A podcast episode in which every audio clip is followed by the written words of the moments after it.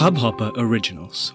To start your podcast for free, log on to studio.hubhopper.com. नमस्ते India कैसे हैं आप लोग? मैं हूँ अनुराग। और मैं हूँ शिवम अगर आप हमें पहली बार सुन रहे हैं तो स्वागत है।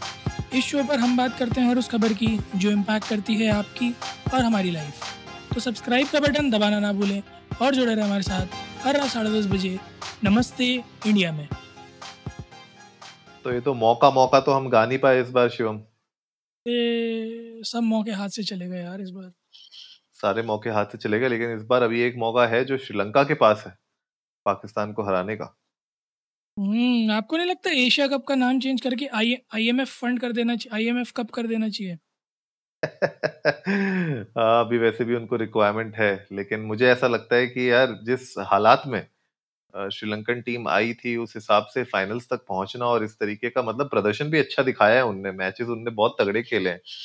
तो मतलब दाद देनी पड़ेगी हर एक प्लेयर की कि जैसी भी फाइनेंशियल सिचुएशन में इकोनॉमिक सिचुएशन में उनकी कंट्री हो, लेकिन उसके बावजूद सारे प्लेयर्स इतने मतलब जोश के साथ खेल रहे हैं और आज मतलब कप उठाने का भी पूरा पूरा मौका है।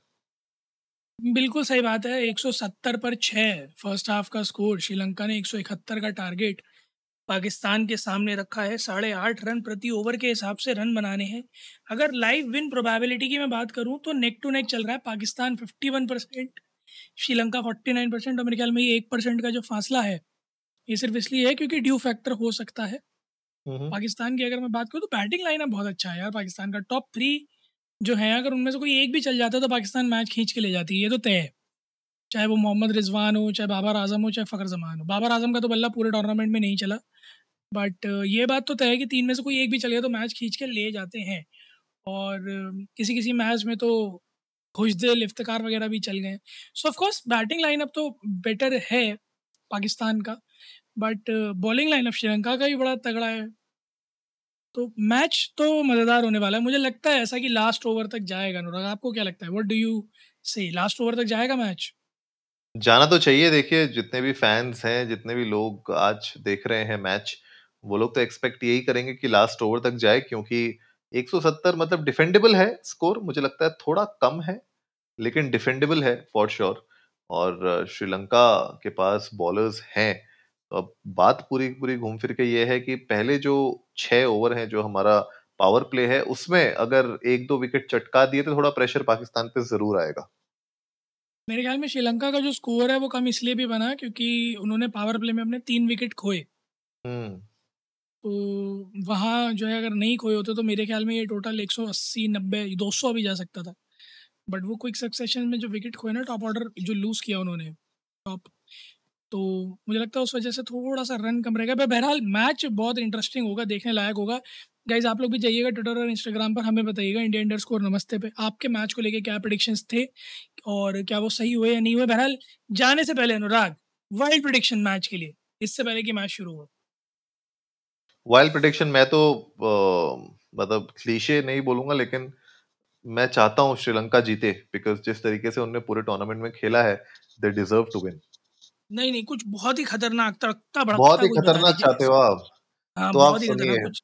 हम्म, बताइए। पाकिस्तान की पारी निपट जाएगी 170 पर।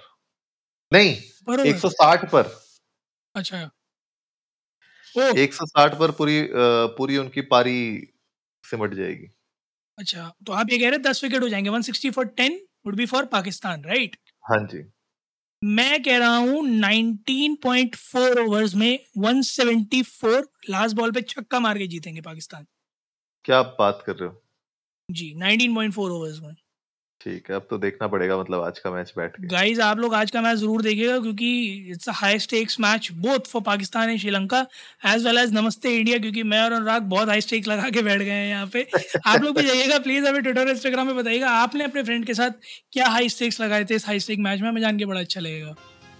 तो उम्मीद है गाइज़ आज का एपिसोड आप लोगों को अच्छा लगा होगा तो जल्दी से सब्सक्राइब का बटन दबाइए और जुड़िए हमारे साथ हर रात साढ़े दस बजे सुनने के लिए ऐसी ही कुछ मसालेदार खबरें। तब तक के लिए नमस्ते इंडिया।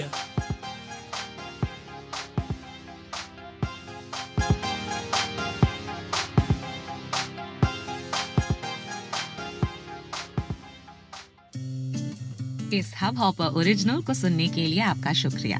अगर आप भी अपना पॉडकास्ट लॉन्च करना चाहते हैं तो हब हॉपर स्टूडियो वेबसाइट पे रजिस्टर करें और एक मिनट के अंदर अंदर अपना खुद का पॉडकास्ट लॉन्च करें। यही नहीं स्टूडियो देता है आपको पूरी आज़ादी कहीं भी, कभी भी अपना पॉडकास्ट लॉन्च करने की सिर्फ़ तीन आसान स्टेप्स में। तो साथ में अपना पॉडकास्ट शुरू करने के लिए तैयार just hop on Hub Hopper simply content